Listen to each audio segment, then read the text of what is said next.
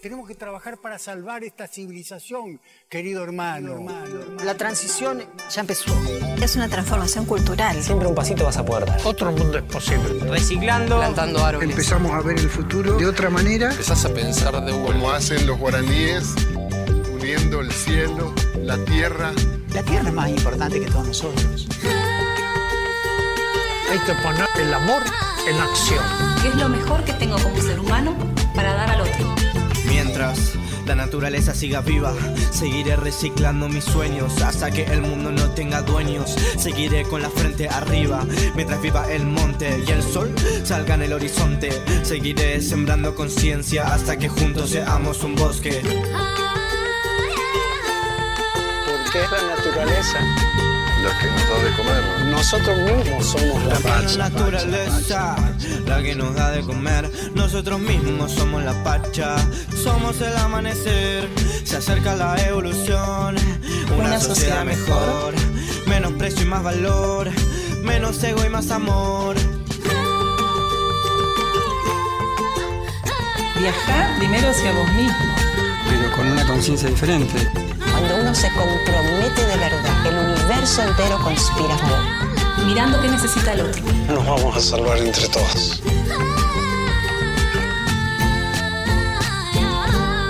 Esto es tuyo también.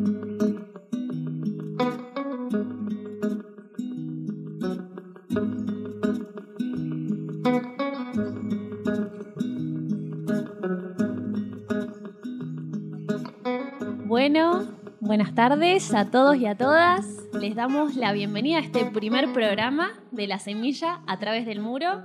¿Cómo están compañeros, compañeras? Nico, Suki, Betty, Steffi, ¿todo bien? Muy bien, acá espectacular la verdad. Muy bien. Muy, muy contentos de, de poder arrancar en este primer programa, tanta expectativa, ¿no? Tanto tiempo, tanta, tanta juntada, tanta producción, tantas ideas.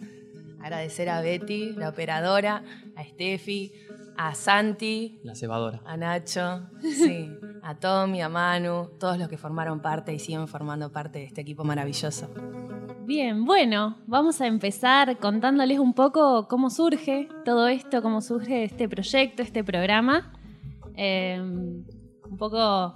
Resulta que el viento va amontonando a la gente, a los seres que van tirando para el mismo lado, nos empieza a encontrar y, bueno, en lo personal, investigando un poco la agroecología, el ecofeminismo, la ginecología natural, empecé a an- a andar por esos, por esos lados, por esos investigando, encontrándome con gente. Y en eso, bueno, tengo amigas con las que fuimos también coincidiendo con las ideas y queriendo eh, empezar un proyecto que no sabíamos en qué iba a decantar ese proyecto. En eso conocemos a los pibes, A los pibes. los empezamos a invitar también, nos empezamos a reunir. Y llega la propuesta de Julián, a quien le agradecemos un montón, que nos dijo, bueno, tengo un programa de radio para proponerles, quieren arrancar, quieren activarlo, bueno, sí, creemos que eh, cuando nos pusimos a pensar por qué y para qué un programa de radio, es cuando, bueno, cuando empezamos a darle sentido a todo esto, a todas las ideas que veníamos teniendo, a partir de todos los encuentros, de charlar los conceptos, de charlar sobre la vida eh, y, todo lo que nos, que nos fue encontrando. Eh, entendíamos que, bueno, que un poco la idea de un programa de radio es crear conciencia, ¿no? Y, y poder transmitir y aprender y reflexionar entre todos eh, de qué va de qué va la vida, eh, trayendo un poco de esperanza también. eh, y, bueno, y entonces ahí empezamos a, a pensar, a programar y a entender eh, cómo queríamos, qué tipo de programa de radio queríamos hacer, teniendo en cuenta que, bueno, queríamos darle un sentido comunitario y en eso empezamos a pensar a los escuchantes, cómo podemos empezar a, a traer su, su voz también al programa eh, y empezar a poder construir un poco todo esto, teniendo como, como eje eso, el- el recuperar un poco el saber, los saberes ancestrales, recuperar un poco el cuidado de la tierra, de nuestro propio cuerpo, del agua, de la vida. Creo que son todos esos un poco los pilares que nos, que nos van uniendo y encontrando. Y así es como un poco como surge, ¿no? Somos también jóvenes urbanos, en ese sentido también nos pensábamos, decimos, bueno, desde la urbanidad, nosotros no vivimos en el campo, somos nacidos y criados acá, entre medio del cemento, pero como dijo la compañera Vicky, que hoy no se encuentra acá, quien le mandamos un abrazo enorme y que sus palabras me conmovieron, eh, abajo del cemento hay tierra, nos dijo Vicky. Exactamente. Entonces ahí, bueno, empezamos a pensar como, bueno, sí, ¿qué podemos hacer desde este lugar que nos toca ocupar y desde qué, hacia qué horizonte también miramos y y bueno, empezamos a eso, a preguntarnos, a aprender y a eso venimos acá también, a preguntarnos, a preguntarles, eh, a aprender, a reflexionar y le vamos buscando la vuelta a la vida, a los sueños eh, y así vamos andando, ¿no, compañeros? Eso mismo. ¿Quién diría, no? Yo en lo personal nunca me hubiese imaginado estar en una radio, la verdad, soy absolutamente sincero, de pronto aparecieron las pibas, como dicen, a proponer esta hermosa cosa tan abarcativa de pronto. Nunca me había imaginado estar en, un programa o, diagramando algo así. Y la verdad que es súper mágico. Les quiero agradecer muchísimo a la que estamos acá en vivo y a todo Tandil y a toda la, a toda la vida, ¿no? Por, por dar estas oportunidades siempre que son tan, tan fantásticas. Uno nunca se imagina y de pronto aparece algo y dice, ah, bueno, vamos a ver qué pasa, ¿no? Y, acá estamos compartiendo un poco. Y con, y con, con este sueño de, aprender y, de comunicar, también un espacio para tejer redes, conocer personas que están más o menos en la misma que nosotros, ¿no? Y, bueno, la idea también es pensarnos desde la urbanidad, también cómo llegar, ¿no? Al campo, cómo llegar a la granja, cómo conectar con los pequeños productores, emprendedores y emprendedoras que hay en la ciudad. Eh, pensarnos también desde a nivel regional, nacional, pero por sobre todas las cosas conectar con lo local, no, desviarnos de, en el lugar donde estamos viviendo, en este caso estamos acá en Tandil. Y bueno, nada, eh, un espacio para eso, ¿no? Para tejer redes. Eh, bienvenidos y bienvenidas les escuchantes. Eh, nos pueden encontrar, si quieren mandar algún mensajito, por, por el Instagram del muro, por las redes. son bienvenidos para hacer preguntas, para mandar saludos, sí. lo que sientan. Un poco eso, venimos a, como a tirar buenas e imaginar un horizonte de amor y empatía eh, en estos tiempos turbulentos que estamos viviendo. Eh, así que bueno, un poco va a tratar eso, es este viaje que es el programa eh, La Semilla a través del muro, que va a estar atravesado por tres conceptos que son la agroecología, el ecofeminismo y la ginecología natural, que ahora vamos a charlar un poco de, qué entendemos nosotros de estos conceptos. Y también queremos, eh, queremos hacerlos partes a los escuchantes, como le decimos nosotros, y eh, queremos que nos hagan llegar sus recomendaciones, sus dudas, sus críticas, todo lo que sea constructivo. Eh, bienvenido. Así que, bueno, un poco eso. Hoy les trajimos información de estos conceptos, alguna noticia y una entrevista increíble a Lobby, que le mandamos un saludo enorme que nos dejó el corazón. Nos dejó el corazón estallado de amor, lleno de emociones, lágrimas. Así que contentos. Eh, les damos las gracias a todos los que estén escuchando y los que bancaron hasta este primer programa y siguen ahí aportando. Y un poco, bueno, esa era la, la bienvenida. Nos vamos a escuchar un temita y seguimos. Bueno, bienvenidos y bienvenidas de nuevo. Acá estamos en el primer bloque, arranca, estamos picantes. Fue de ese temón. Qué buen tema, Betty.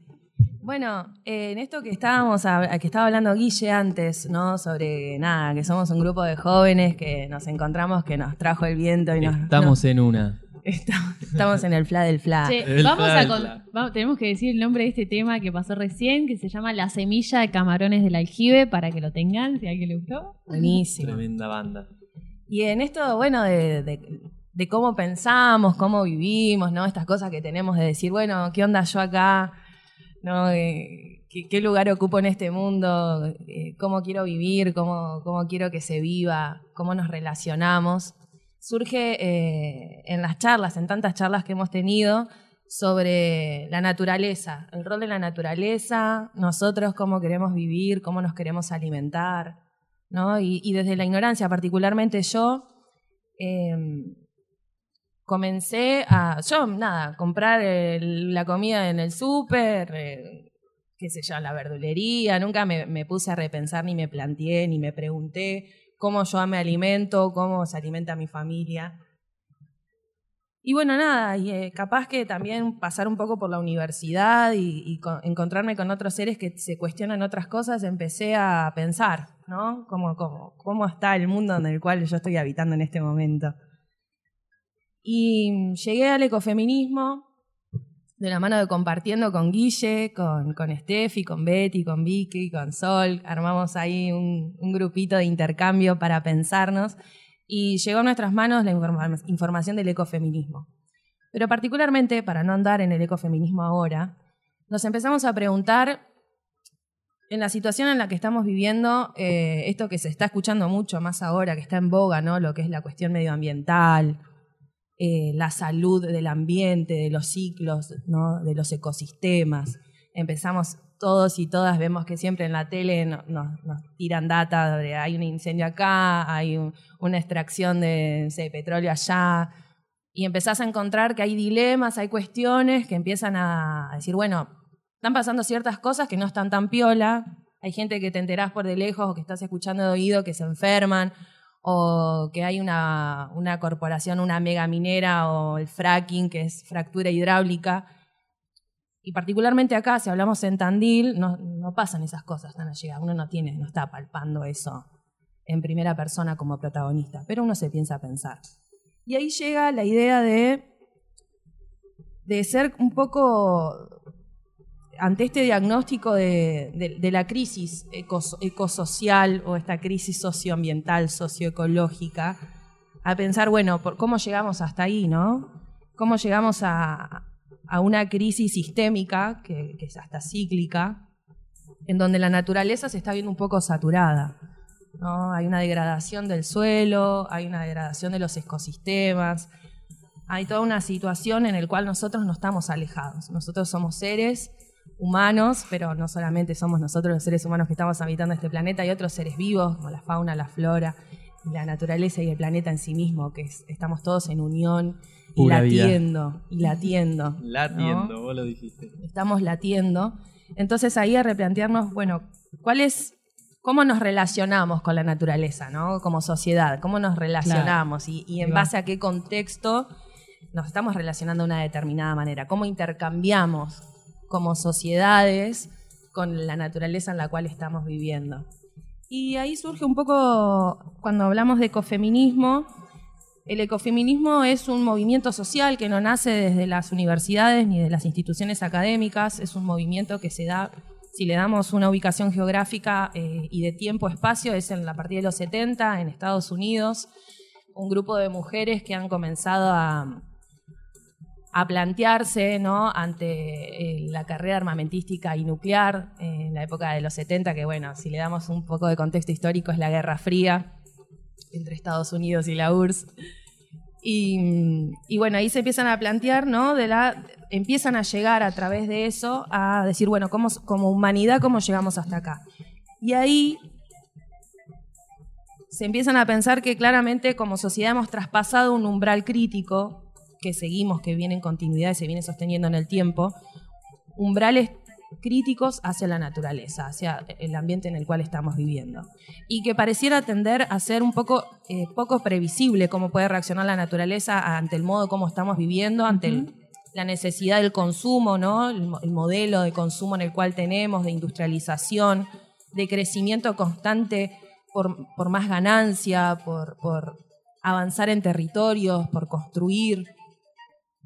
Y, y bueno, básicamente pareciera que la naturaleza no está siendo un poco previsible en ese sentido. Sí, esta ambición, digo, en esta rosca en la, que nos, en la que nos encontramos con el sistema capitalista en el que vivimos y y todo el tiempo como yendo rápido y queriendo más y- y no para, no deteniéndonos a, a pensar un poco, a percibir cómo está eh, la tierra, cómo estamos nosotros, cómo está el vecino de enfrente. Eh, un poco no va como de la mano de, de cuestionar esas, esas cosas, como, como que, que está Claro, y que de cierta forma, si podemos darle, se condice un poco que en este modo de vida que tenemos, condice un poco con esto que vos mencionaste, que es el capitalismo, ¿no? O, por ejemplo, desde el surgimiento de la modernidad, por allá por el 1500, 1600, eh, donde había una imagen de la naturaleza hace un par de siglos atrás sobre la naturaleza relacionada a lo femenino, ¿no? La naturaleza feminizada, la naturaleza conectada hacia lo, hacia lo emocional, diferentes imágenes que se han dado y que hoy en día es una visión única, ¿no? que se entiende a la, a la naturaleza como una maquinaria que se puede dividir en partes, que se puede entender por partes y se puede extraer sus recursos de forma inagotable. ¿no?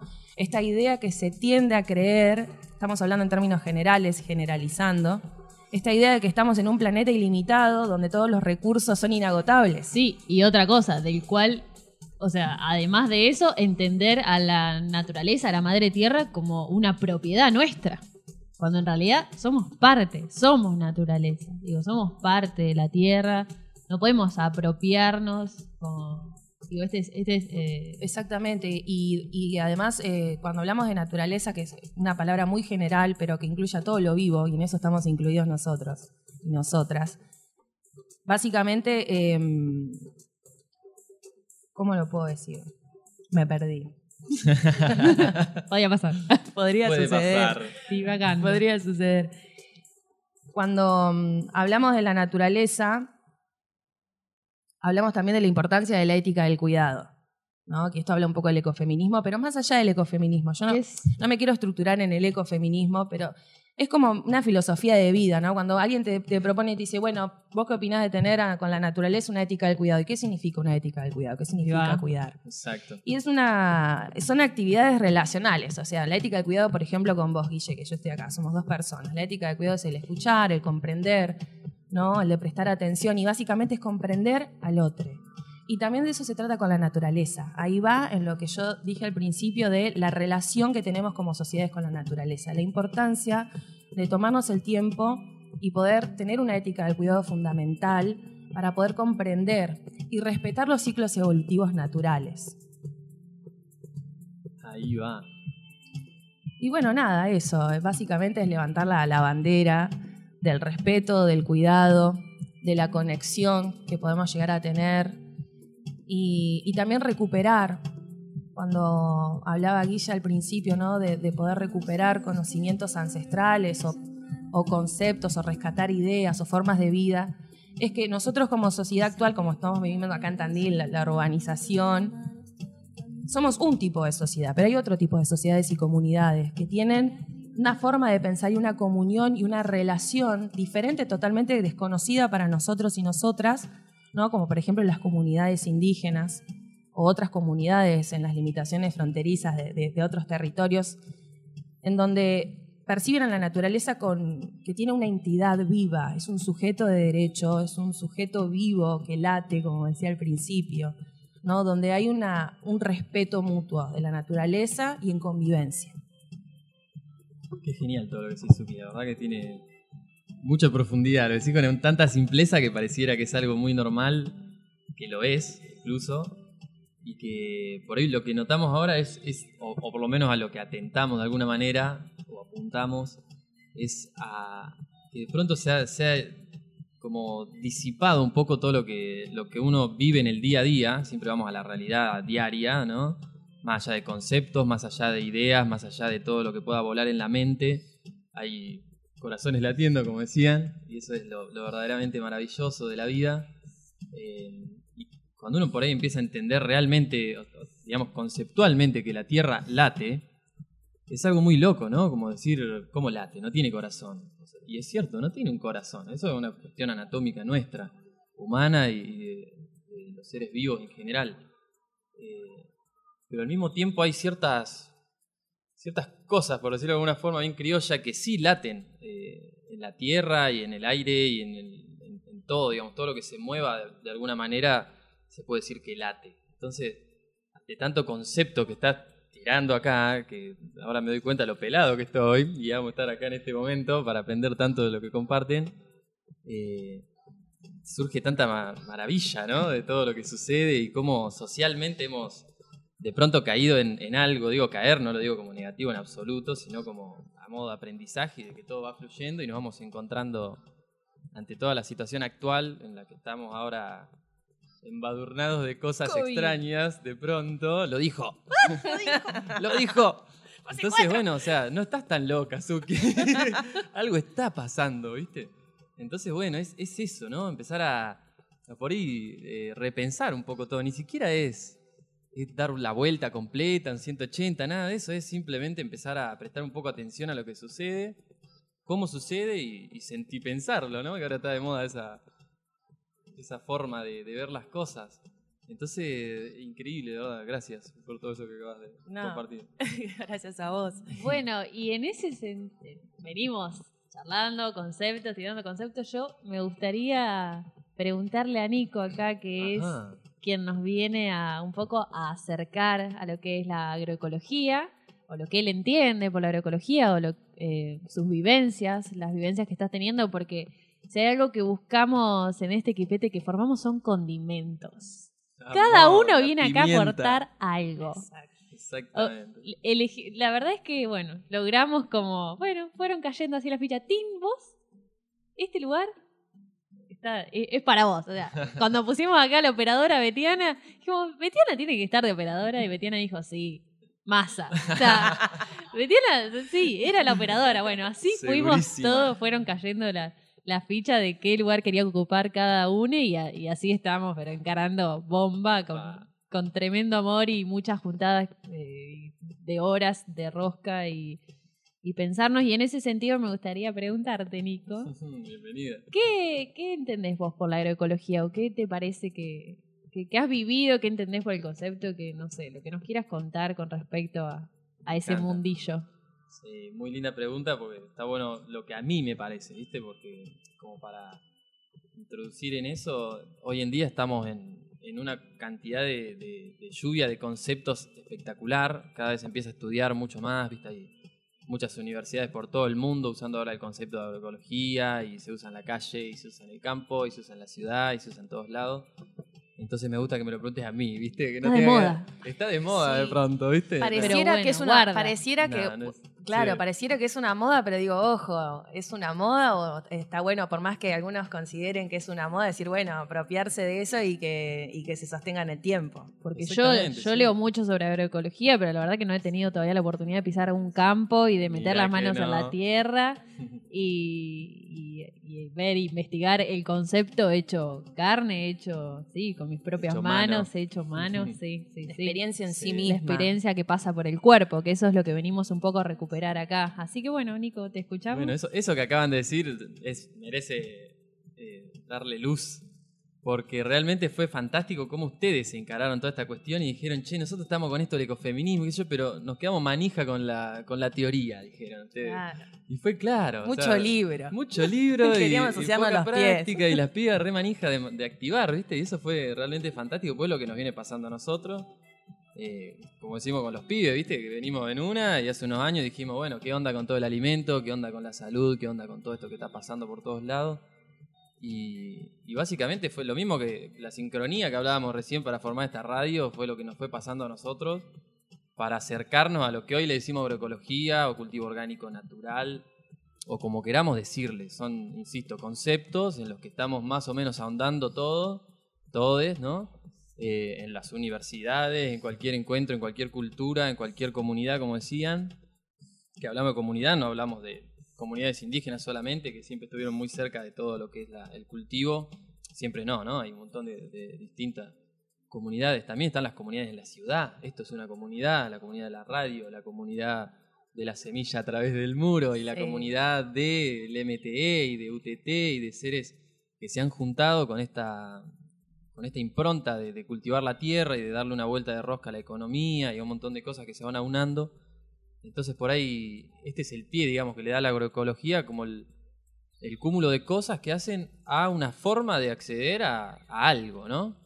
En este caso es acceder a la tierra, acceder al buen alimento, a los buenos a las buenas relaciones emocionales de laburar la tierra, porque te agarrás la Bien. pala en pleno enero y te quiere matar, ¿viste? Entonces vos decís, bueno, pero pará, alguno que toque el tambor y la guitarra y vamos para arriba y sembramos, ¿viste?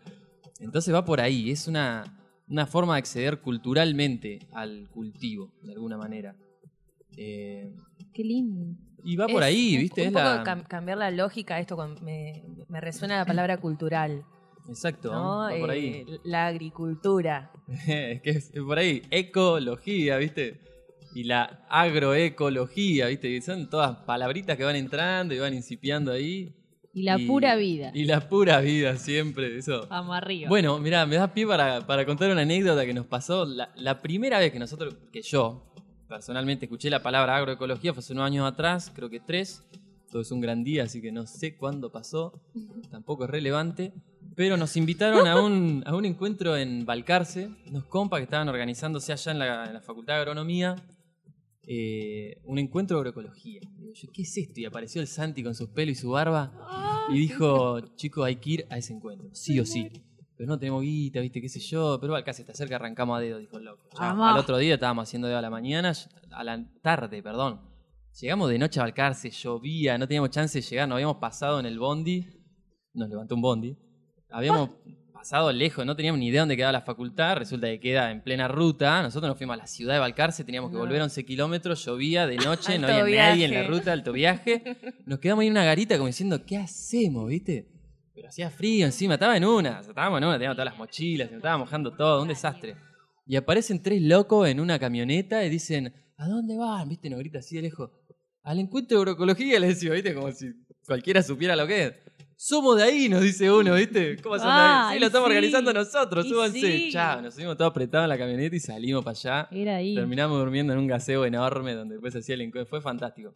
Cuestión, esa fue no- mi primer encuentro con, con el concepto en sí y con todas las distintas comunidades que formaban eso en ese momento. Que estaba Paren de Fumigarnos eh, y un montón más así de- que, que está sucediendo de todo, ¿no? Era, Como era el- un encuentro eh, bastante era un amplio. congreso. Era un congreso. Congreso eh, nacional. Sí, sí, sí, un local. congreso nacional para estudiantes de la agroecología. El ENEA se llamaba. Encuentro Nacional de Estudiantes de Agroecología. Eh, entonces era una partecita, una comunidad chiquitita dentro de, de- de lo que es la Facultad de Agronomía en Balcarce, que hay un montón de ramas diferentes. Una de esas era un grupito, no chico, pero tampoco muy enorme, de seres que estaban en esta movida hacía ya bastante tiempo y lograron hacer ese encuentro. Esto en realidad, el primer encuentro, este era el segundo encuentro. El primero fue en Rosario, en Zavalla. También les mandamos un saludo enorme a todos esos seres que fueron aunando algo que fue una pelota de nieve fantástica y arrancó incipientemente como un pastito y salió siendo una pastura completa que la están comiendo las vacas y gozando fuerte, porque de verdad se generó algo muy, muy grande, por lo menos en nosotros, y, y hemos, o sea, al, al suceder esto, después de eso, una de las cosas que quedaron fue seguir charlando con todos los seres que estaban en esa, ¿viste?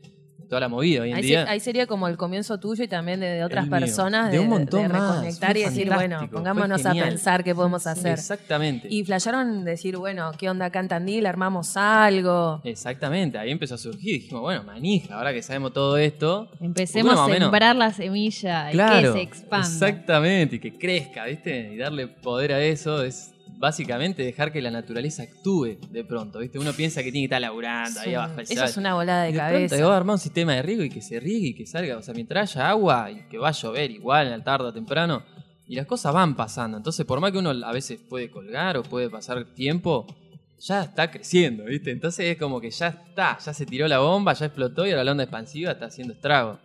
Entonces, eh, en el buen sentido, ¿no? Metafora- metafóricamente, digo. Eh, pero bueno, ese encuentro fue uno de los encuentros más hermosos de mi vida, de verdad, fantástico. Les mando un saludo a todos los seres que lo generaron y todos los que siguen después dando el apoyo, porque de ahí, por ejemplo, surge uno de los primeros, de alguna forma decirlo, no fue laburo, pero fue empezar a ir a una huerta grande, viste, que de la ciudad, como decían ustedes, somos bichos de ciudad fuertísimo. Y de pronto empezar a agarrar la pala, empezar a tirar una semillita y ver qué crece. Yo tengo la bendición de que bueno, mi familia siempre le gustó, mi vieja es súper sembradora, le pintó siempre hacer huerta en la escuela donde estuvo, siempre en la movida, digamos, en ese sentido, entonces no es que estaba muy alejado de todo eso, de alguna manera, o sea, en mi casa había huerta, pero por ahí, viste, uno no le daba bola, yo estaba en otra, ¿viste? Entonces de pronto fue empezar a, entrar en todo eso y decir, wow, mirá lo que es esto. O sea, como decir, eh, de pronto uno piensa que tira semillas, sal y ya está, y de pronto te empiezas a dar cuenta que eso es lo que después comés y lo que comiste lo puedes compartir. Y, y así se arman una cadena espectacular de sucesos y de cosas que siguen creciendo.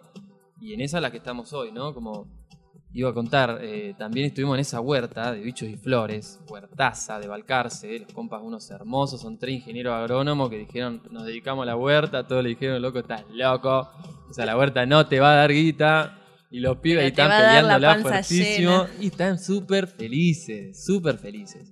Que eso es lo que más importa, ¿verdad? Ahora, eh, ¿por qué la agroecología? ¿No? O sea, ¿en qué se diferencia con, con otro tipo de. Muy buena pregunta, muy bien. Bueno, acá algo que me pasa a mí es no levanto ninguna bandera, ¿viste? Por eso hablamos, o sea, cuando hablo de agroecología, insisto, hablo de agroecología como hablaría de cultivo natural, de huerta. Es o el de- nombre. Es el nombre que le damos por el hecho de que es uno de los que más se está nombrando hoy en día y que más eh, ideas junta, ¿no? O sea, más cabecitas ahí pensando y sintiendo. Eh, no es la que más junta tampoco, hay, hay millones de formas de decirlo. Pero bueno, justo la agroecología es como dice, bueno, juntamos al humano, juntamos la práctica del humano y juntamos la naturaleza. Son las tres cosas aunadas y por el bien de todos. ¿Viste? Como decir, eh, no solo queremos un rédito económico, sino que queremos un rédito económico, no vamos a decir que no. O sea, cuando uno produce, no es nuestro caso hoy en día, pero cuando uno produce necesita, o sea, es súper necesario tener un rédito económico en el sentido de poder sostener y que sea realmente sustentable lo que hace. que pueda crecer, que, sea un proyecto sostenible en el tiempo y crecer. Exactamente. Parte de eso es el dinero, parte mucho mayor es la naturaleza y parte mucho mayor es lo que uno haga, ¿no? La Bueno, en autosustentabilidad. realidad es ni siquiera uno mayor que el otro, pero la autosustentabilidad sustentabilidad de cualquier proyecto eh, tiene su parte económica, su parte financiera, su parte natural y su parte emocional, ¿no? Y espiritual incluso también. Sí. Eh, es necesario por el bien eh, sistémico de todo lo que sucede. Entonces, bueno, en, en estos casos, de- cuando vos preguntás qué, por qué le decimos agroecología o, o- ¿Por qué la elección de, de ese modo de producir alimentos? Claro. O sea, la elección de cómo producirlos. Yo, me encanta a mí cuando poner, escuchaba seres que ya se dedican a esto hace muchos años, digamos, de por vida. Por ejemplo, Remo Bénica con, con su compa, ellos tienen Santa Fe, un lugar hermoso. Y, él decía, yo no tengo otra forma de hacerlo. O sea, no, veo la, chance de tirar un químico que me ayude a que crezca más. Acá no vamos a bardear a quien lo haga, está todo súper bien. Cada uno tiene la forma y decide cómo hacerlo. Pero ahora bien, si, si descubrimos después de años de que no está tan bien lo que estamos haciendo, bueno, hay que transformar algo. Mismo, por ejemplo, Damián Colucci también con, con Mari, que ellos producen acá en Tandil harina agroecológica ya hace muchos años y hacen tremenda harina, al que le guste la masa madre, bienvenido bienvenida a usarla porque es realmente fantástica. Y él también, cuando yo las primeras veces que lo escuchaba a él dar charlas, así en encuentros que por ahí eh, generaba la facultad con la semana de- del medio ambiente y qué sé yo, yo como curioso, viste, todo nuevo para mí, fantástico, viste, esos encuentros primero donde empecé a escuchar todos los conceptos, esas cosas, así, guau, va por acá, viste, no, ya está, Te camino". la cabeza y Claro. quiero más. Quiero más, viste, y de pronto, bueno, después va encontrando los distintos desafíos y toda la historia, y bueno, todo avanza. Y también él insistía, o sea, nunca contempló otra, porque le preguntaban esto mismo, me acaba de preguntar, ¿viste?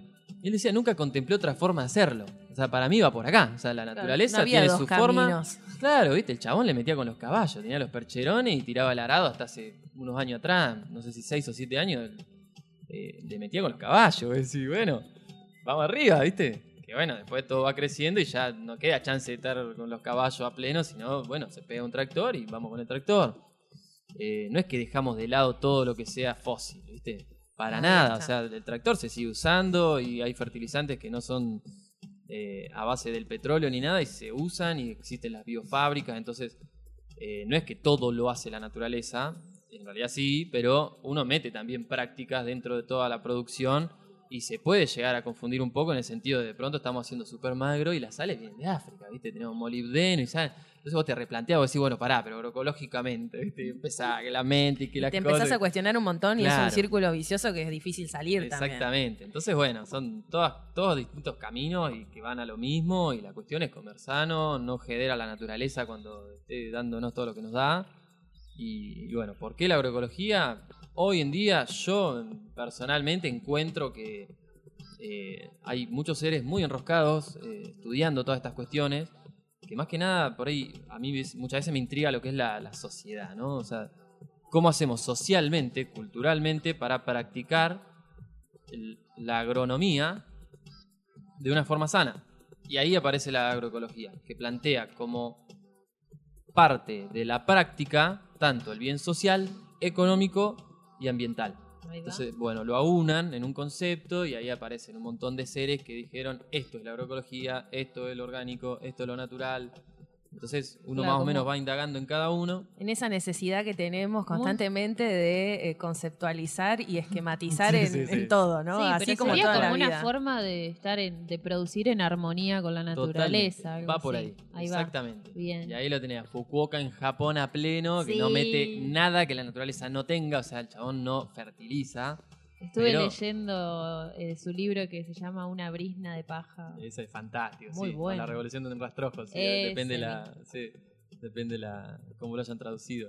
Ese es un librazo súper cortito, súper recomendado para cualquiera que quiera Es la conectar más o menos. experiencia personal de Es él. fantástico, es fantástico es lo que vida y te dice como, bueno, yo no soy no, no soy el dueño de la verdad, tipo, yo No, no, experimenté en mi campo, me fui, estudié, El chabón le quemó todo un campo de naranja al padre que Claro. casi lo matan. Creo que eran Claro. 22 hectáreas de árboles de naranja y se lo quemó porque dijo esto no hay que podarlo más.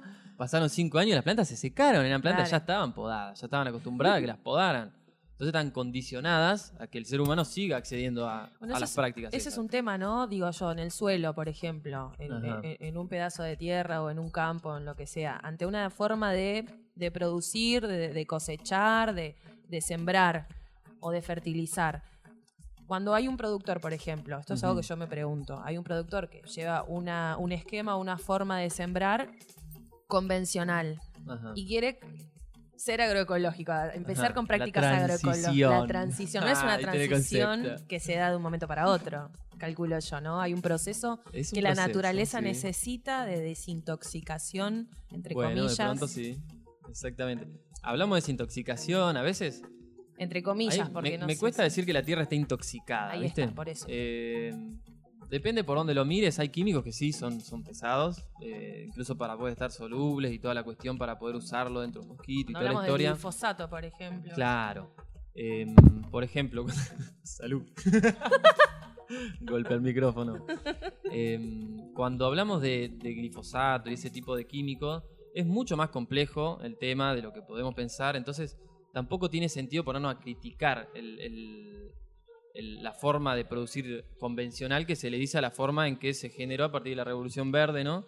Y que Claro. era a través de un paquete tecnológico, lo cual, o sea, para el paisano fue fantástico. O sea, vamos a, Sí, vamos a decir la verdad, fue fantástico. un- O sea, era, es, es pesado laburar en el Claro. campo. Sí, Yo laburé sí. muy pocas veces en el campo, las pocas veces que laburé, muy pocas, eh, fue pesado, o sea, es la realidad, digamos, pesado en el sentido de que tenés que hacer fuerza, tenés que estar atento, si no llueve, fuiste. Poner el Eh, cuerpo. sí, te caga de cuerpo calor, te caga de frío, como Exactamente, uh, lisa y llanamente. la palabra, pero Entonces, de pronto para el, para el paisa que estaba ahí en medio del campo, laburando a pleno, que nunca le daba, que siempre le daba cuando llovía, pero si no llovía moría.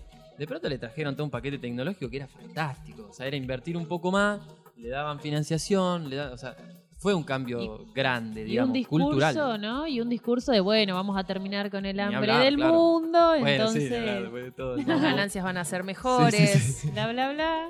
Etcétera, Bueno, etcétera. ahí en ese voy a pasar un chivo. El, la, cor- la cortina del programa que escuchamos es del documental Autosustentable, un documental producido por Elías Sáez. ¿Sáez es el apellido? Elías Sáez, al cual le mandamos saludos. Gracias, Gracias, Elías. Elías. Eh, bueno, Le agradecemos porque le pedimos permiso para pasar eh, esa pequeña parte de- del final de- del documental autosustentable. Súper recomendable. Sí, los y las invitamos a verlo. Está disponible en YouTube, en un montón de plataformas, así que y segura- mírenlo. seguramente lo vamos a poder tener a Elías en algún momento a lo largo del programa para Claro una que entrevista. Eh, le estamos súper agradecidos. Así que, bueno, eh, retomamos, ah, retomamos con todos estos temas. Eh, bueno, y en todas estas relaciones que ve, que todo esto que estamos, estos conceptos que estamos tirando y todo lo que venimos charlando, eh, un poco también, eh, cuando hablamos de recuperar la soberanía sobre nuestros cuerpos, el cuidado de la madre tierra, el ecofeminismo, la agroecología, en todo esto, bueno, yo me puse a pensar o, investigando también, eh, empiezo a, a investigar un poco sobre la ginecología natural. De pronto cuando pensaba qué es em- el empoderamiento femenino, esto que hablamos siempre con las compañeras feministas, qué es la, recuperar la soberanía sobre nuestros cuerpos, bueno, ahí empiezo a, a meterme en este mundo que fue la ginecología natural para mí es una puerta de fue una puerta de entrada a un mundo, a un universo eh, de conexión conmigo misma, de conectar, de comprender mi cuerpo, mis emociones, mi ciclo, eh, de pronto de entender eso, cómo, cómo, cómo funciona nuestro cuerpo, eh, el cuerpo de las mujeres. Me empezaron a surgir preguntas, muchas preguntas, desde por qué tomaba pastillas anticonceptivas, por qué eh, gestionaba mi menstruación con, con toallitas y tampones, por qué me depilaba, por qué usaba corpiño. Bueno, empezaron a surgir, boom, un montón de preguntas. eh, y, y por qué básicamente estaba respetando un montón de reglas que había aprendido y normalizado y que no en ningún momento, digo, tengo 24 años y hace un tiempo eh, diría que me hubiese encantado eh, descubrir todo esto antes, todo este mundo de la ginecología natural, que la, gineco- la ginecología natural es, es saber ancestral, es, eh, es como, es un- una medicina, es medicina natural para, para comprender la salud sexual de las mujeres. Yo lo entiendo así. Y, en ese sentido, y con todas estas preguntas que me empecé a hacer, empecé a investigar sobre los efectos de las pastillas anticonceptivas en mi cuerpo. Empecé a transitar todo eso. De pronto, eh, ¿por qué? Por, eh, ¿Por qué nunca me había mirado la vulva? ¿Por qué eh, iba a la ginecóloga a que me mire mi propio cuerpo y yo nunca me había puesto un espejo, nunca me había nunca me había visto, había conectado con eso? Y cuando empiezo a ahondar en la ginecología natural entiendo que, eh, que tenemos todo un ciclo, que todos los ciclos, que las mujeres somos rítmicas, somos cíclicas, no inestables, como dice una compañera. Y, y- en toda esta investigación, digamos, en la que fui encontrándome con un montón de compañeras, eh, que eso es lo, lo bueno también, que empezamos con, bueno, con amigas a decir, che, bueno, ¿qué pasa ahí? ¿Qué, pasa con nuestro ciclo? Nuestro ciclo no es solo la menstruación, eh, es todo un proceso en el cual ovulás, que también es súper importante. Bueno, empezamos a cuestionarnos, a hacernos un montón de preguntas. Y eh, en ese sentido, bueno, venimos, bueno, o vamos a empezar a traer también al programa un poco estos temas, eh, la gestión menstrual, eh, los efectos de las pastillas anticonceptivas.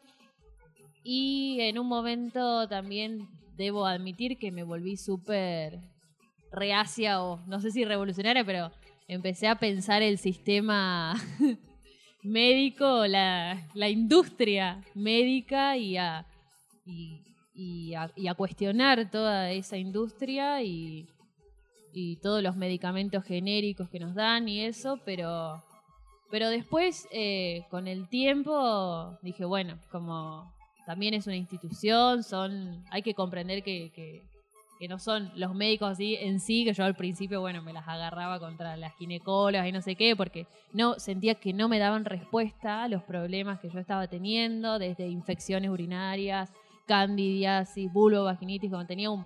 eh, hay un montón de, de infecciones que, que nos afectan a las mujeres eh, y a las que no encontraba respuesta y las busqué por medio de la ginecología natural, pero nunca dejé de ir a la ginecóloga y esto es muy importante porque estamos hablando de la salud y tenemos, o qui- quisiera aclarar que todos los años seguí yendo a la ginecóloga, me seguí haciendo los exámenes, que eso es súper importante que lo sigamos haciendo, que eh, la ginecología natural son herramientas, eh, es entender cómo también las plantas medicinales pueden ayudarnos a sanar un montón de dolencias, de, de, de cosas que nos pasan y Y en ese encontrar eh, la ginecología natural y la medicina con plantas, también ver que, no sé, en la esquina de tu casa podés tener diente de león o hay un montón de, de plantas que están en todos lados, por toda la ciudad de Tandil.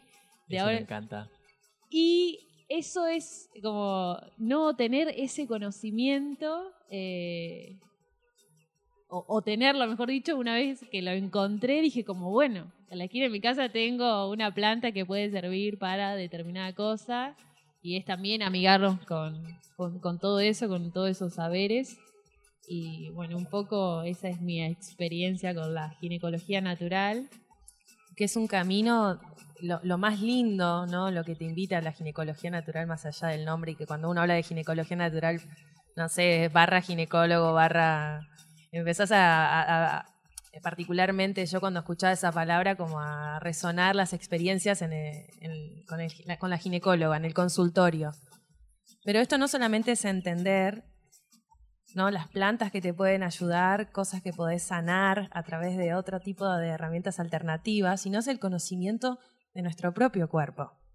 Esa es la clave, ¿no? Conocernos, identificarnos.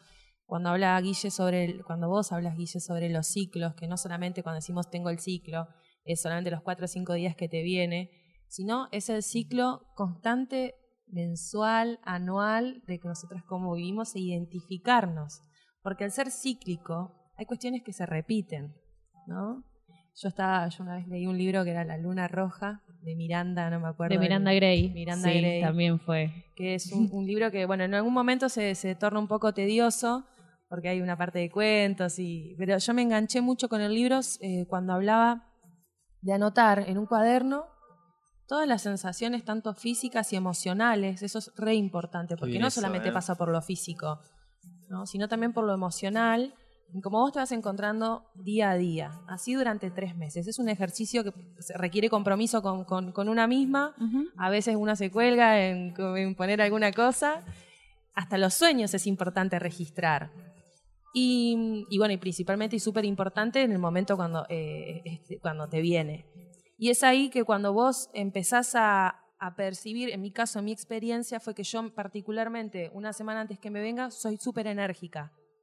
Y ahora yo ya identifico y me preparo para esa semana. Muy bien. Claro. Yo ahí me pinta salir a correr, a caminar, te cocino una torta, te hago un pan, estoy a pleno. Ahora, después de que me viene, soy una piltrafa en la cama, no me vengan a ver. Bueno, quiero, quiero y vivir. esa- Y ahí eso está, se repite. Esa es la clave. La ginecología natural te da las herramientas para conocerte, para encontrarte, para sí, para quererte, para cuidarte. Digo, si no nos queremos y no nos cuidamos a nosotros mismos, ¿cómo pretendemos cuidar al otro, cuidar a la madre tierra? Es como es un, digo, eh, empieza por acá, empieza por eh, que entender que estamos habitando un cuerpo, que, que hay que cuidarlo, que hay que conocerlo y, y bueno, empieza por conectar, creo eso, con nosotros mismos. Y, Y, y la importancia de así. no solo recaer en el conocimiento cuando hablamos nosotras mujeres, decir el conocimiento del cuerpo femenino, sino la importancia también todas y todes, Totalmente. Y ahí todos ey, quiero que nos hacer una- podamos. A ver, Una aclaración, esto es algo- perdón. sí, Esto también le pasa a los hombres. Exacto. Pasa que no tenemos ni De idea. Claro, yo. o sea, yo le escucho hablar a usted y digo, wow, a mí también me pasan cosas. O sea, yo tengo momentos en el mes que estoy más estúpido, momentos en el mes que estoy más despierto. Hay, hay ciclos pero no masculinos. entiendo nada de ciclos, ¿me entendés? Seguramente haya Es ciclos masculinos, que eso estaría bueno. eh, Wow. empezar a transitarlo. Em- Estaría bueno empezar a investigar. Nos están sacando ventaja. ¿Por qué no Cuidado. traerlo a la mesa algún día? ¿No? En pensar que En serio, ¿eh? O sea, hablando en serio, nosotros nos Sí. cagamos de risa, pero eh, también tenemos ciclo. Yo no sé quién una vez me dijo, che, los, los pibes también tenemos ciclo, ¿eh? Rescátense, nos dijo, ¿viste? ahí va. Y es cierto, o sea, pasa que no nos damos cuenta porque somos una más duro, más bruto. Cuidado el termo. y realmente eh, nos hemos quedado un poco afuera de todo esto, ¿viste? En el buen sentido lo digo, o sea, en empezar a descubrirnos nosotros también, en que también tenemos cosas que pasan adentro, tenemos hormonalmente, manejamos todo, o sea, Y básicamente como persona, ¿no? Digo, como persona, más allá del género. La Sí. importancia como persona, reconocernos y conocernos desde los músculos cuando algo te duele y empezás a hacer movilidad. O cuando, porque a veces sucede que el cuerpo repercute físicamente en ciertas cuestiones que también pueden ser emocionales. Absolutamente. Y, eso Y a veces uno está como todo disociado, ¿no? Lo médico físico va por acá, si tenés algún mamo en la cabeza vas al psicólogo, listo, está disociado con eso. Si, no sé, cualquier cosa. Y al fin y al cabo es algo totalmente holístico e integral. Exacto. Claro. Exactamente. Bien. Por ahí ahí va. Sí, sí, sí. Y Hablando holístico integral, yo quería hacer una pregunta que me quedó pendiente ahí, Guille, cuando hablabas de, del diente de león y eso, ¿no? O sea, que estaba en esa. Tiranos un Me tip. gustaría que cuente, porque vi tu foto de perfil en WhatsApp. Creo que sos vos recolectando hierbas, ¿verdad? ¿Puede ser? Sí. Que tenga una canastita y buscando. Eso creo que es fantástico. Me gustaría que cuentes un poco de eso. O sea, cuando salía al bosque de pronto a buscar el diente león, una carqueja o esas plantas mágicas. ¿Qué Bueno, onda con eso? Eh, en este proceso que estoy haciendo, en este conocerme, reconectar con mi ciclo, que eh, encontré a una compañera que se llama Yamila, Yamila Seti, que es, ella es licenciada en ciencias biológicas y me está acompañando porque con todo esto, este tema de las, de las pastillas anticonceptivas, cuando yo dejo las pastillas anticonceptivas, a mí se me desregularon, me encontré con que estaba... eh, estaba menstruando, tenía, mi- mis ciclos eran muy irregulares, tenía ciclos muy irregulares, entonces quería recuperar el equilibrio, por así decirlo, de una manera natural. eh, aparte, supongo yo, ¿no? De tantos años que una consumió anticonceptivos, por lo general hay una edad determinada eh, que, condice o que, que coincide, que es entre los 17, 18 años o 19, 20 que empezamos a tomar pastillas. Y en un momento cuando te dejas, porque por X motivo una deja, toma la decisión o se da de esa forma, te encontrás con un nuevo ciclo y en realidad, Claro. en mi cuestión particular, digo, no me, no, me, no me acuerdo cómo era antes. claro. Entonces, eh, no sé si este es mi ciclo así o si estoy totalmente desregularizada y los anticonceptivos me dejaron.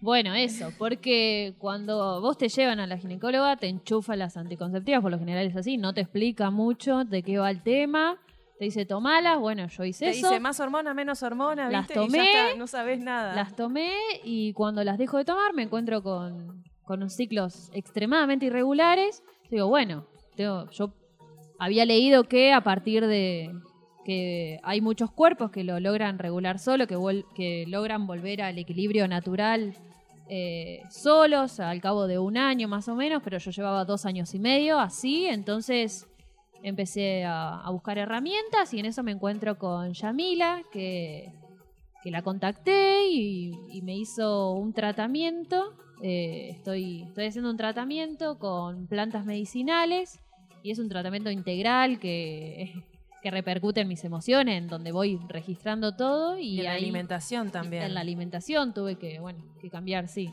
que, que empezar a reconocer, bueno, todo eso, que, que- de qué va mi ciclo y cómo hacer para volver a producir los niveles de estrógeno y progesterona que necesito para tener un ciclo sano, para sentirme sana. Y va en consonancia también con la medicina. eh, con la medicina porque también tuve que ir al endocrinólogo, hacerme exámenes, no es que bueno, que, que la ginecología natural y las plantas, bla, bla, bla, y te curás y, No es que tomás un y ya- suyo y ya claro, está. y Y, ya no le está, y no whisky la cuestión. Claro, y no, vas, y no vas nunca más al médico, sino que es algo integral. Yamila tiene una concepción integral de la cuestión en la que cree que, que junto con la medicina, con los saberes ancestrales, la ginecología natural, todo se puede, se puede aunar y, y- y podemos sanar, porque bueno, si sana una, sanamos todas. Así que en ese sentido, bueno, vengo, vengo haciendo este tratamiento que me viene dando, la verdad que creo que muy buenos resultados, me siento mucho mejor y además me estoy conociendo muchísimo eh, a nivel emocional, a nivel físico. Bueno, hace poco hice una compra de 15 espéculos para compartir con mis amigas Dijiste porque ahora la sorpresa. ¿Qué Nos es dijo que nos tenía una sorpresa, pero no había dicho nada, nos estamos enterando en vivo. porque Buena. porque bueno, yo creo que ¿Qué onda el- Come. contanos qué onda el espéculo. El espéculo es lo que usan eh, los ginecólogos, las ginecólogas para hacerte el PAP. El famoso ese que está frío siempre. El famoso, el famoso Estoy examen. perdido. Ese. Cuando te hacen el pub. Acá Nico se encuentra perdido. Bueno, ya, ya traeré uno al programa y les voy a mostrar Sacamos una cómo foto y es y cómo se historias. usa Muy bueno. y qué podemos hacer con Bueno, esa herramienta. Es una herramienta que no solamente se, se puede usar dentro de un consultorio, sino que es una herramienta que podemos utilizar en nuestras casas. Eso, eso para mismo. conocernos. Bueno, algo que me gustaría resaltar también es que estos, estos viajes o estos procesos son lentos, requieren mucha responsabilidad con una misma, eh, pero que también se pueden transitar en comunidad, se pueden transitar, se pueden compartir con amigas, con mujeres, podemos compartir el conocimiento, de hecho es muy necesario, lo creo muy necesario empezar a compartir todos estos conocimientos y eh, así que seguro va a haber una sección de esto en los programas donde vamos a ir pudiendo compartir la información que sabemos. Eh, y bueno, y, en- y- y transitando este tratamiento, bueno, me encontré con que existían diferentes plantas medicinales como la caléndula, el aloe vera, que... El aloe vera el abunda. aloe vera, Todos lados. el diente de león, el boldo, bueno, yuyo que yo creía que solamente, no sé... Era como- para tomar en té. Sí, para tomar en té o, o que. O, o plantas, por ejemplo, no sé, la caléndula, yo no sabía ni lo que era. Ahora voy caminando con mis amigas y le digo, che, ahí hay caléndula, fichá esa cuadra porque cuando necesitemos podemos venir a buscar Anotalo. acá. Y de pronto, no sé, flasho, flasho hacer un mapa de Tandil, pero en vez de que Me tenga encanta. nombre de las calles, que diga qué planta medicinal Sí, podemos encontrar. buena para pensar. Ahí está la Hay iniciativa. una aplicación que no sé cómo se Se ha llama. en eso. Si eh. alguno Ay, sabe que hay una aplicación que te reco- vos sacás una Sí. foto a la planta y Plant te dicen Net, ahí está, mira. es una, Chat, sí. lo querés lo tenés. Ahí va. Bueno, y para vos que nos estás escuchando, estos son los temas que vamos que vamos a, to- a tocar a lo largo de, de- de la programación, ¿no? A lo largo del tiempo, lo que dure eh, este hermoso programa. Vamos a hablar, vamos a seguir hablando sobre estos temas y también estamos abiertos y si tenés alguna duda, algún tema que querés escuchar o queremos que, querés que investiguemos, vamos a seguir atravesando el ecofeminismo, la agroecología, la ginecología natural. Hay una sección muy hermosa que es arte y cultura, donde vamos, va a ser un espacio abierto para artistas eh, locales y, por qué no, también podamos expandirnos un poquito más para, un poco más para allá. Eh, donde bueno, van a estar invitados no solamente cantautores con música, sino también escritores, poetas, narradores. Se va a abrir una, una linda ventana para que también se empiece a conocer y a seguir alimentando esta belleza. Exactamente. Y siéntanse libres el que quiera, que mande al Instagram eh, o mensajes personales, no pasa nada, está todo súper bien. El que quiera venir o lo que sea, incluso preguntas, ponerle a, a las chicas acá que estuvieron hablando de todo. Yo no soy chica y ya preguntaría de todo, entonces eh, siéntanse libres de mandar preguntas, mandar lo que sea, digamos. Eh, que nada, es eso, por ahí sumando, ¿no? A todas las dudas. Sí, a Van a tirar a mucha pleno. data. Bueno, acabamos de dar un popurrí de información y ahora vamos a, a irnos a escuchar un tema. Tenemos un tema por ahí, así que bueno, los dejamos con ese tema y volvemos en el próximo bloque.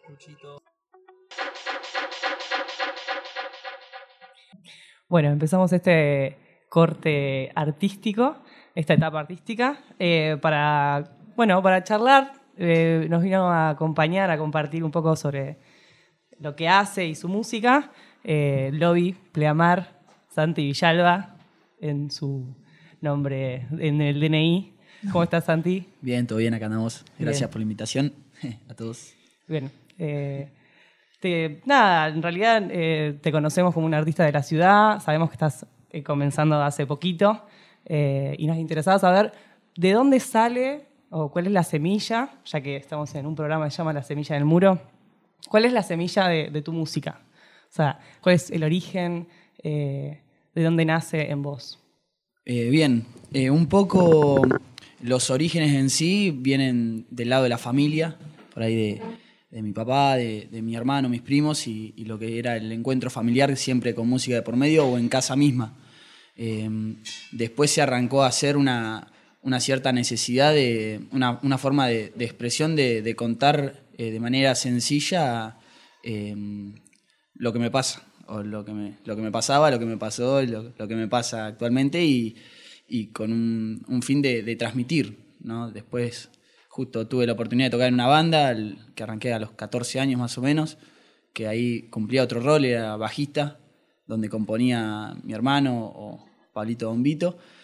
Y, y bueno, desde ese rol de primero acompañar, después salió la necesidad de, de compartir y hacer mis cosas propias, que es bueno, un poquito el camino por donde voy ahora, acompañado de, de los amigos que son los impulsores y después del hecho de esto, de compartir y ver que, que resuenan otras personas y, y que gente se siente eh, referenciada o como que encuentra sentido en, por ahí en las palabras que uno dice, como que bueno, es, es cierto motor para que la semilla esta siga, es como lo que se hace regar la semilla, ¿no?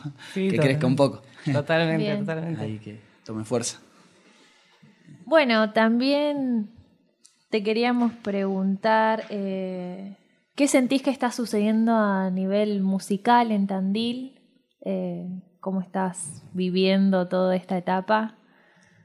Bien, Eh, bueno, es todo muy loco, creo que a nivel eh, los artistas de acá de Tandil se han reinventado también, han encontrado nuevas formas, que, que tiene su lado positivo también, de, mucha llegada por lo que es la, virtualidad ¿no? que, nos toca.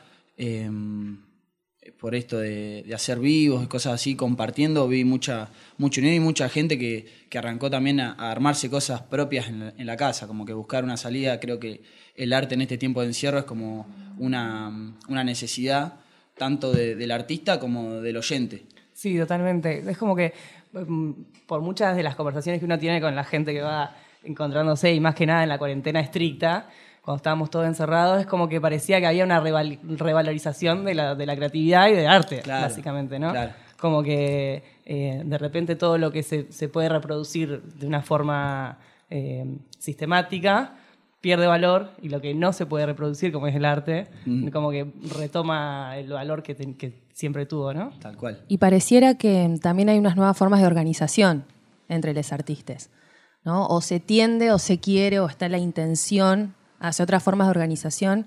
Y ahí viene mi pregunta de, ¿crees que es necesaria una organización desde, desde el arte en general y la cultura? Si falta algo para hacer, si es necesario. Sí, como eh, el hecho de la organización nunca va a ser algo que vaya, que sea contraproducente. Yo, todo lo contrario, creo que es algo totalmente beneficioso en cualquier rubro, en cualquier campo. Todo lo que sea organización, y más si es entre, entre artistas de, de varias ramas ligadas al arte, lo que, es una, en lo que es esta ciudad, por ejemplo, que es cuna de, artistas muy. Hay, tenemos muchos, estamos rodeados de, músicos, que, terrible. Y eso está buenísimo y obviamente que cobra otra fuerza. Cuanto la unión esa y organización hace, una fuerza que, que genera un, peso importante para el reconocimiento también, el, lugar para encontrar espacios, eh, no sé, la fuerza para centros culturales, cosas, movidas que están buenas. Eh, no digo que por ahí yo sea parte de una organización, porque obviamente después va a haber artistas que van a, van a tomar la posta y, y van a estar más metidos en eso, como, como fue ahora para la habilitación para volver a tocar, cosas así, que, que bueno, nos encuentra a todos, obviamente, es algo beneficioso para todos eh, y, está buenísimo. Eso, bienvenido sea, para, para- eh, como decía, para cualquier rubro. Y, Viene- viene y vos que tejés, ¿no? Acá en la ciudad, ¿cómo, cómo, cómo haces que te conozcan, cómo transmitís tu, tu, tu arte? Bien, bueno, eso va un poquito con la, con la pregunta anterior de, de la pandemia. Yo, yo en sí eh, siempre fui muy bastante reservado con, con lo que hacía, por más que haya temas que por ahí ya tienen más de ocho años. Eh, recién es el día de hoy que los estoy grabando en un, en un CD, que si todo sale lindo a fin de año estará sonando.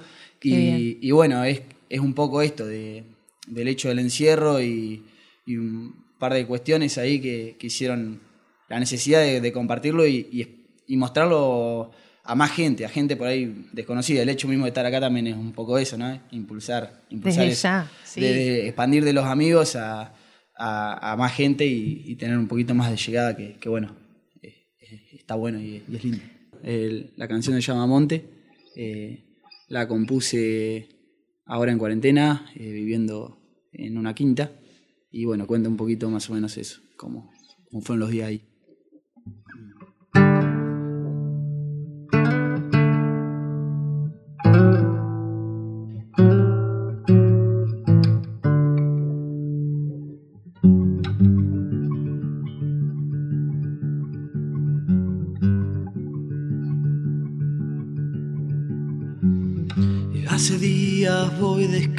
Nadie me habla, estoy buscando data, queriendo ser yo.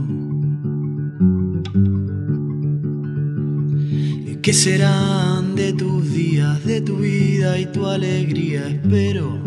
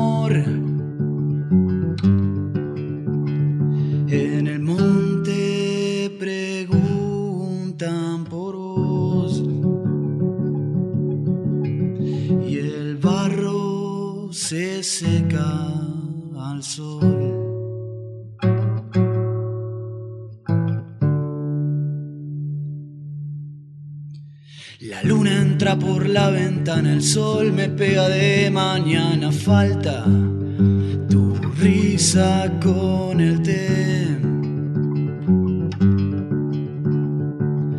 A veces lloro, otras grito, canto, bailo, luego escribo, extraño las charlas de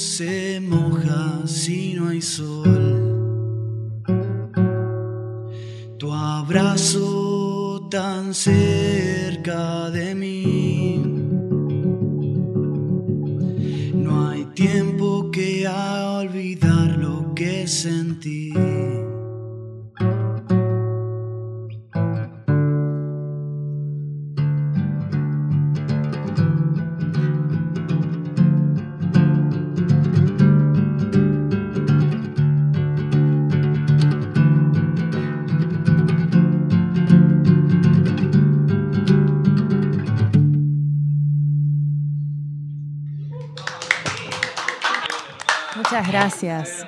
Muchas, muchas gracias, me encanta. Ay, gracias. Gracias. Gracias por compartir. Hermoso, hermoso lo que escuchamos.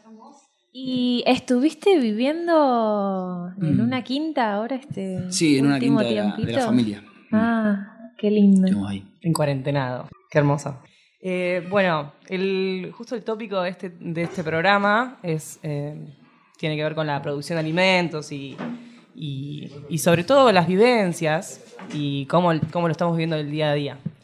Eh, ¿Vos qué opinás sobre cómo se producen los alimentos hoy en día? No sé si, bueno, por ejemplo, eh, ¿sabés de dónde vienen tus alimentos? ¿Te preocupa? Sí, como eh, no sé si es un tema de preocupación, sino un tema, está bueno el hecho de investigar, ¿no? Y bueno, conocer un poco. Hablando ligado al arte, también justo estas canciones, la mayoría también surgieron, que fue un, un poco la onda expansiva de, de compartir los enfogones de, de diferentes tipos de festivales a los que por ahí eh, tuve la oportunidad de asistir, que muchos son ligados a lo que sería la permacultura. Así que bueno, como que va muy, del, muy de la mano.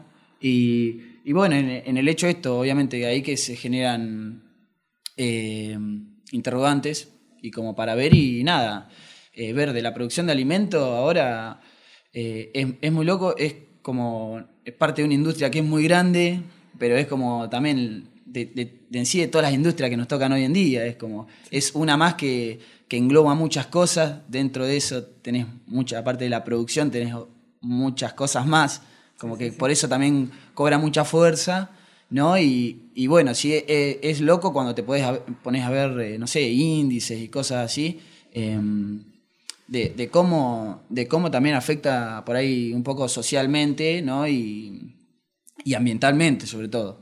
También son las dos cosas, porque está el, el ligado a lo que sería más lo, lo socioeconómico por ahí y después eh, en cuanto a distribución que digamos de la tierra, por así decirlo, eh, y después el- el- la forma de, de- de explotar eso, obviamente que es una necesidad por el hecho de que mm, la producción de alimentos tiene que estar, pues todos necesitamos alimentarnos y es mucha cantidad de, Claro, de la gente. forma es el cómo. Claro, ¿no? la eh, cuestión. entonces la cuestión está obviamente en el cómo, que eh, para, para, para esa necesidad, no, no sé si va, si va por ahí, es un poco bueno, entonces una vez esto, de que te ponías a ver eh, por ahí los índices, los valores y el impacto que, que genera, o el uso de cosas para que después no sabes si es por hiperconsumo, si es para ganar más plata, para hacer producir más, no para tener la necesidad, sino para, para realmente sacar más provecho de eso, no sé, tener una ganancia extra o algo, no sé.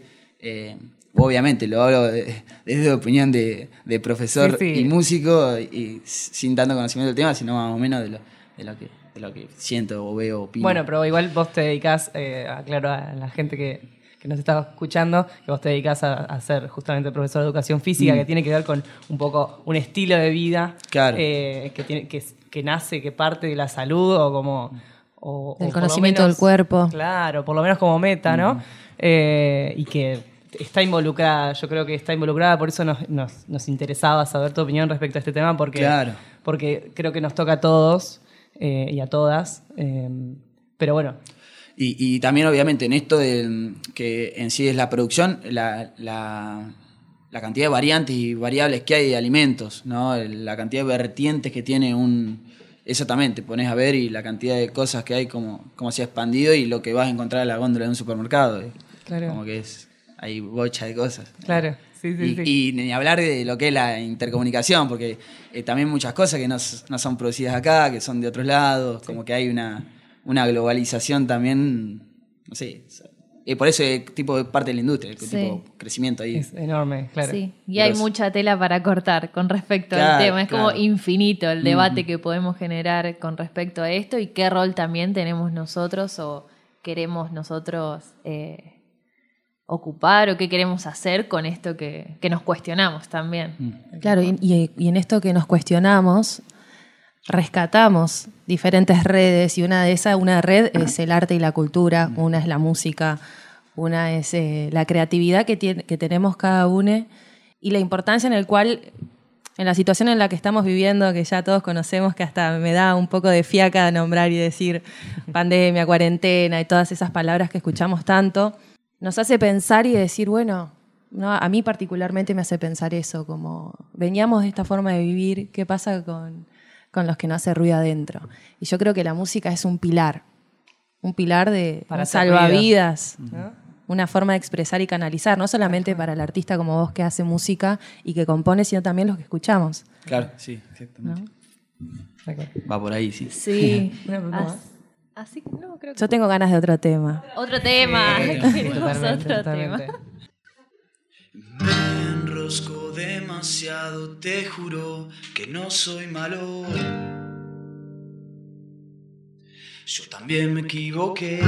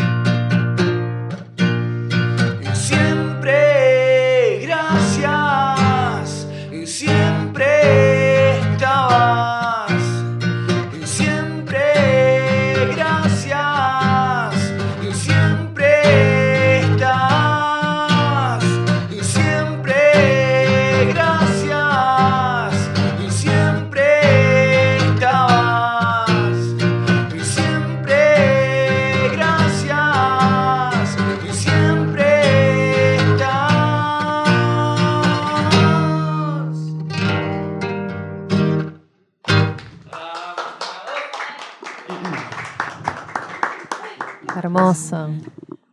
Me encantó la parte de te regalo el perdón, te regalo mi perdón. Maravilloso. Yo quería consultarte, Santi, el nombre de esta canción. Norte o sur. Norte o Sur. Ahí. Bien. Ahí va. Hermoso. ¿La Mientras- compusiste ahora también? Eh, esa hace. Este, este año la compuse.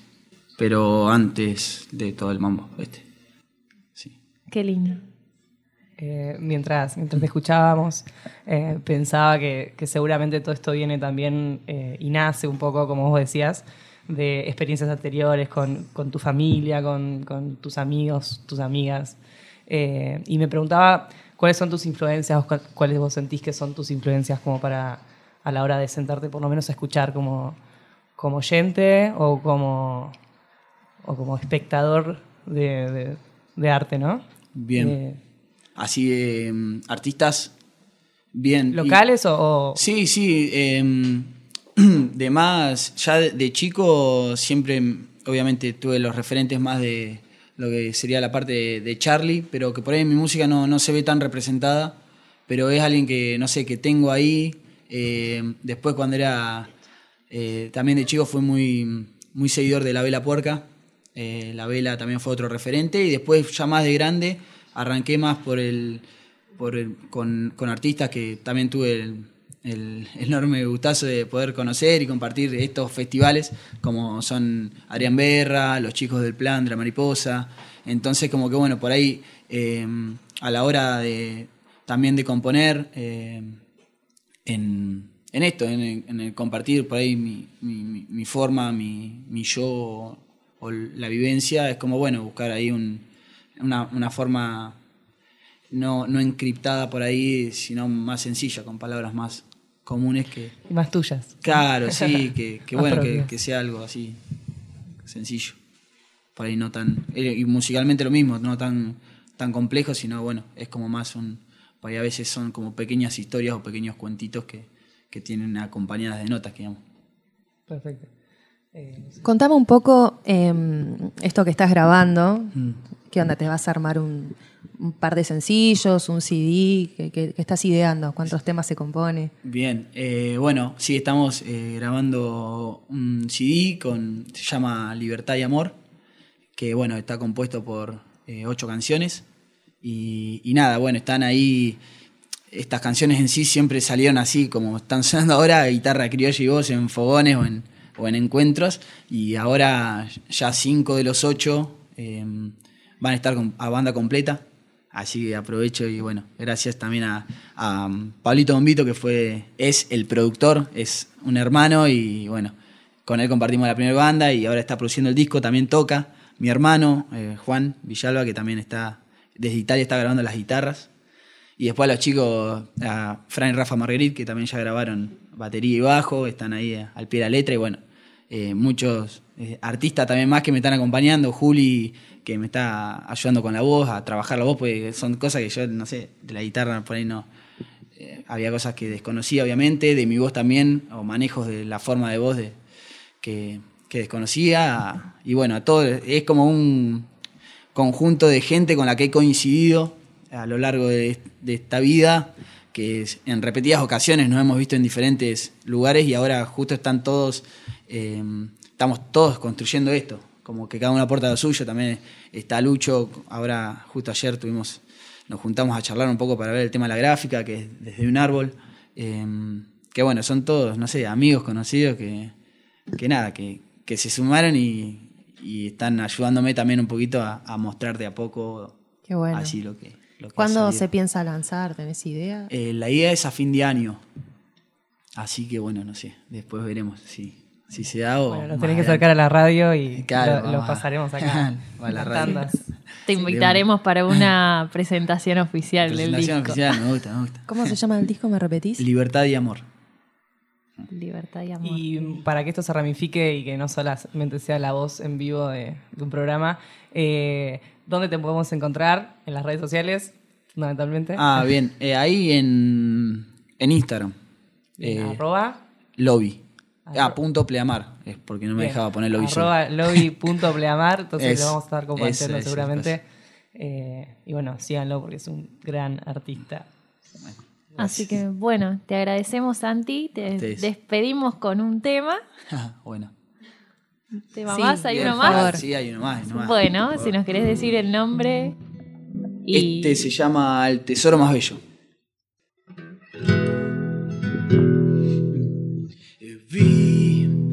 Guerras, gente con hambre y gente sin tierra. No, ¿en qué planeta estoy? Me pregunté. Pero sí, hay un lugar donde las guerras no existen, solo existe la paz. No hay hambre, hay tierra y adentro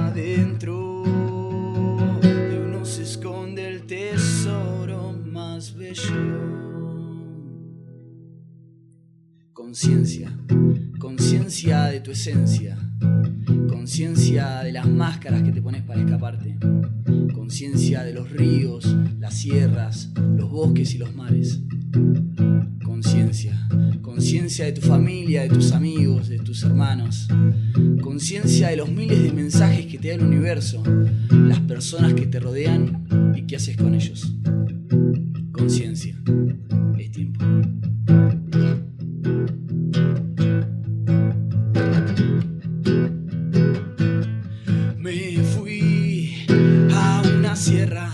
Que no hay mayor libertad que esa. Caminé por los senderos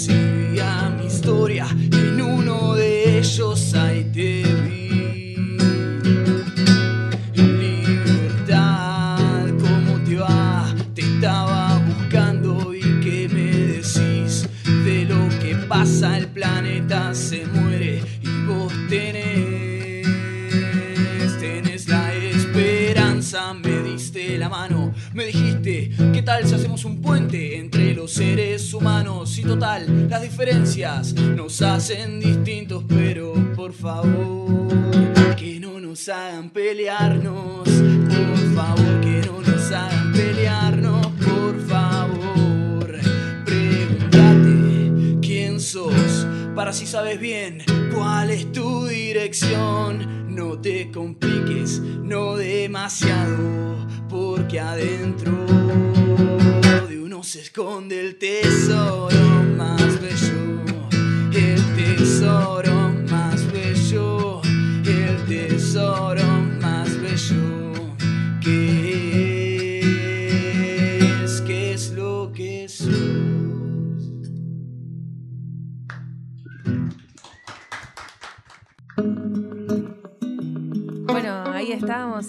escuchando a Hermoso, Lobby Play Amar. Vamos, Lobby, gracias, hermano. Gracias, Lobby. Nos está escuchando Lobby, te estamos mandando un abrazo, muchas gracias, nos encantó. Los temas que sonaron, eh, El Monte, Monte, Norte, Sur y El Tesoro Más Bello. Tres canciones maravillosas que vamos a escuchar pronto, se va a armar, ese disco, ¿eh? se va a armar un, disco y va a salir ahora, como escuchaban en la entrevista, a fin de año seguramente y vamos a poder tener el placer de, de darle la bienvenida de nuevo para que haga la presentación oficial. Y agradecer a Vicky, esta es una entrevista que grabamos hace unos días atrás. Eh, Vicky también nos está escuchando, forma parte del equipo, hermosa, te mandamos un beso. Gracias, Vicky. Y bueno, eh, vamos a ir despidiéndonos. Esto fue todo por hoy. La, la verdad que lo pasamos bomba, se nos pasó bien. la hora muy Gracias. rápido. Muchas gracias a todas las amistades. Acá estaba, mientras estaba sonando la entrevista, nos empezaron a llegar mensajes Muchos por saludos. Instagram, Y preguntas, por WhatsApp, ¿no? por Facebook, contestarlas preguntas. de Mucho distintas amor. ciudades nos están escuchando, así que estamos muy, muy agradecidos por estar acá, que nos estén acompañando. Y bueno, y esperamos vernos pronto. Contanos, Guille, qué días vamos a estar, a qué hora. Bueno, eh, la semilla a través del muro va a viajar los viernes a las 7 de la tarde por FM del Muro 102.5 y también está la página por internet. Pueden seguir en las redes sociales a FM El Muro. También acabamos de eh, inaugurar el Instagram de el Instagram del programa, así que también nos pueden seguir por ahí. Por favor, man- manden sus recomendaciones, preguntas, sugerencias, críticas, que lo necesitamos un montón. Y también para hacerlos parte a ustedes de este viaje. Y después, ¿qué más? Nada más. Nada, ¿no? y nos vemos el viernes que viene. Gracias, Esa gracias es. por escucharnos. Muchas gracias. Y bueno, nos vemos. Adiós. Eso. Abrazoles para todos.